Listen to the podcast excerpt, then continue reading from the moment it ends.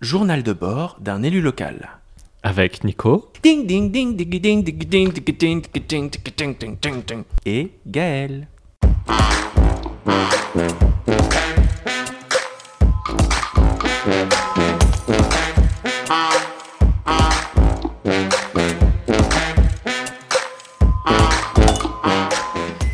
Bonjour Nicolas.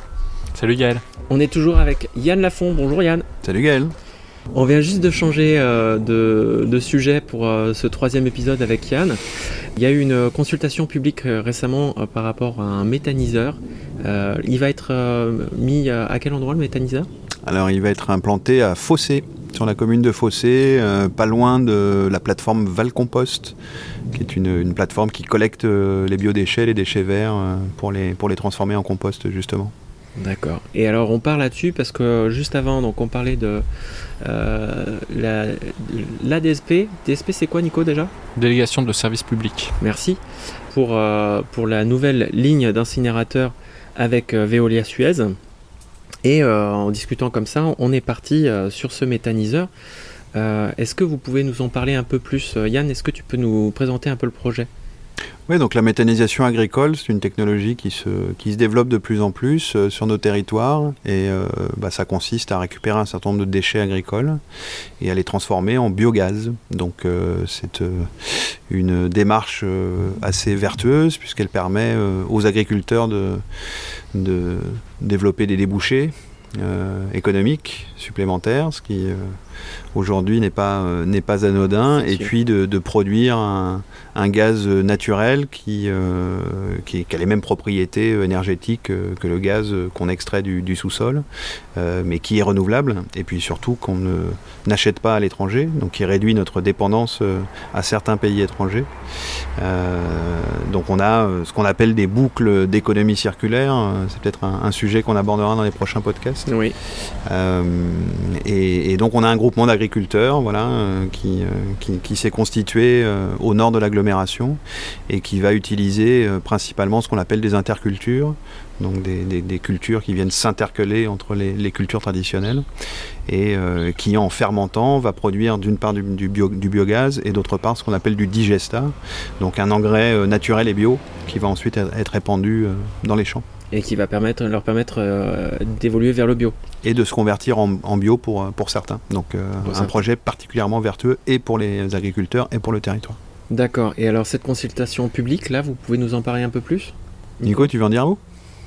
En fait, les méthaniseurs, euh, euh, ça crée toujours un peu de, stress euh, pour les populations autour, donc ça nous semblait important de, laisser ce projet au conditionnel et, de, et, d'associer les populations autour et d'en discuter, et de les associer aussi dans le projet lui-même. C'est-à-dire que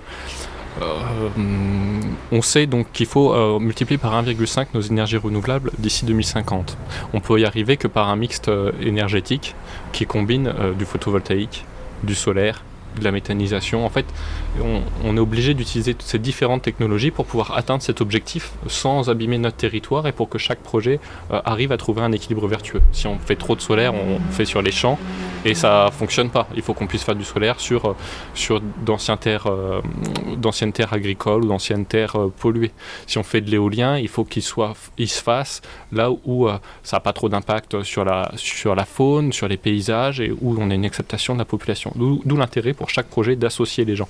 Et donc là, sur le méthaniseur, c'est pareil. On essaie de faire un, projet vertueux en associant les gens. Et donc on a cette consultation et puis on a aussi euh, un, partenariat et c'est ça qui nous a euh, convaincus euh, de, de- rentrer dedans avec Énergie Partagée.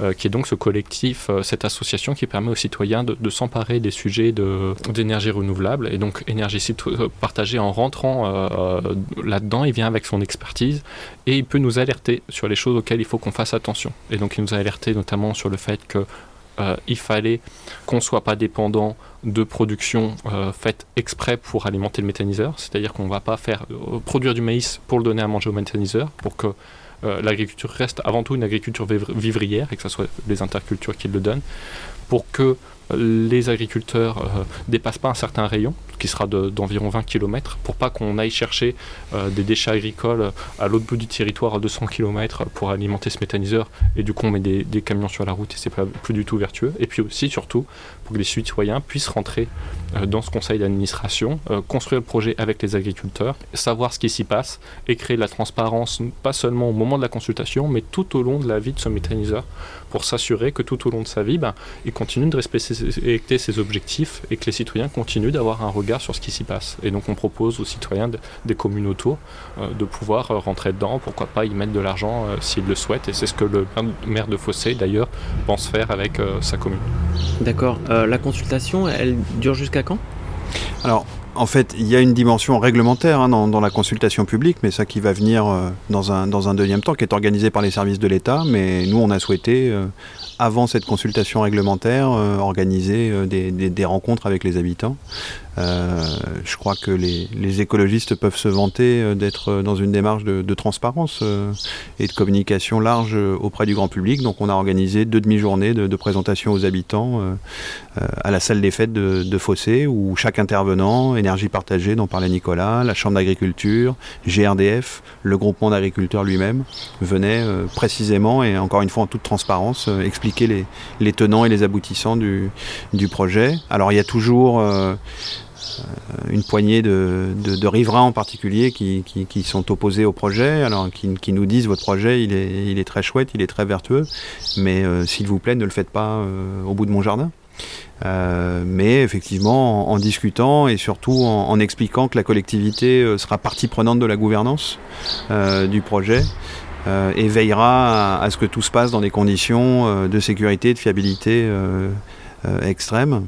On arrive à désamorcer pas mal de pas mal d'oppositions. Oui. Ok, d'accord. pourquoi il est prévu le méthaniseur? C'est quoi, l'objectif euh, Alors donc là, il y a tout un processus euh, de, dépôt du permis de construire, de, validation par l'État, de, consultation publique, etc.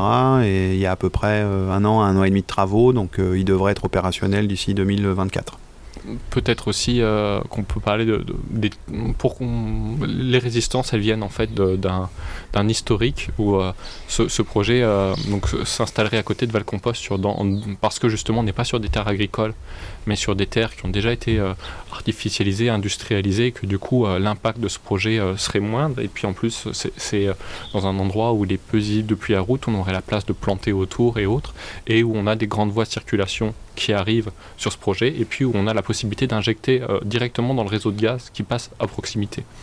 Mais les habitants de Fossé, de Marolles, pour certains, disent ben, encore un projet chez nous, pourquoi pas ailleurs? Parce qu'il euh, y a eu un, passif avec euh, Valcompost, donc notre plateforme de, compostage de, de l'agglomération. à un moment donné, en fait, quand on fait du compost, on remue l'état, et quand on remue l'état, ça fait beaucoup d'odeur. Hmm. Et en fait, ça a été très dur pour, le, pour les habitants tout autour, et, et moi, en tant qu'élu, en tout cas, cette consultation, ça a été l'occasion de me rendre compte à quel point ce problème était réel et à quel point, euh, oui, c'est vrai, euh, monter euh, régulièrement des problématiques d'odeur. Donc, ce que j'ai pu comprendre de ce qui s'était passé avec les habitants, c'est qu'au fur et à mesure des années, ça s'était quand même amélioré, qu'il y avait des choses qui avaient été faites et, que ça arrive de moins en moins fréquemment. Mais ça arrive encore. Et donc je pense que l'opposition à ce méthaniseur, c'est surtout la peur que ça crée encore des odeurs. Et donc, euh, on, a travaillé là-dessus avec euh, Yann. Je pense qu'il peut euh, en, dire un mot un peu de, sa démarche pour, pour rassurer le, fait de rassurer les habitants sur ces problématiques-là. Et puis l'autre chose à laquelle on, doit continuer de s'atteler, c'est continuer de diminuer les odeurs de Valcompost autant que possible, sachant qu'en fait, on a des contraintes qui font que des fois, on ne trouve pas toujours les solutions, mais ça, c'est quand même déjà un peu amélioré de ce que j'ai compris. L'avantage de ce projet, c'est qu'il arrive 10-15 euh, ans après l'émergence de la technologie. Donc, euh, le groupement d'agriculteurs de Fossé a la possibilité de s'inspirer de, des erreurs qui ont été commises par les autres. Donc, ça, c'est une première chose. Et puis, il y a un, soin très particulier qui va être apporté au processus. Euh, alors, sans rentrer dans le détail, il faut veiller à ce que les, intrants soient bâchés régulièrement pour justement qu'ils ne prennent pas la pluie et qu'on n'ait pas de, de résidus liquides qui, effectivement, peuvent dégager des odeurs assez incommodantes. Euh, et puis on a eu l'occasion euh, de visiter euh, une, une installation particulièrement performante au nord de Châteauroux et de se rendre compte que, encore une fois, à condition que les choses soient faites euh, correctement et avec sérieux, les nuisances sont extrêmement réduites. Et encore une fois, le fait que la collectivité prenne des parts dans ce projet, ce qui est assez innovant d'ailleurs, bah, ça permet de veiller à ce que le, projet parte sur les meilleures bases et, continue sur ce, sur ce principe-là tout au long de la vie du projet. D'accord. Eh ben, on va conclure là-dessus. Merci beaucoup Yann Lafond d'être venu euh, sur ma terrasse. Euh, Merci Gaël, c'était délicieux et ton café est particulièrement bon. Ah, je te remercie. Et eh ben, je reviendrai. Tu reviens une prochaine fois, on, a déjà, on sait déjà de quoi on va parler. Merci beaucoup Nico. Merci.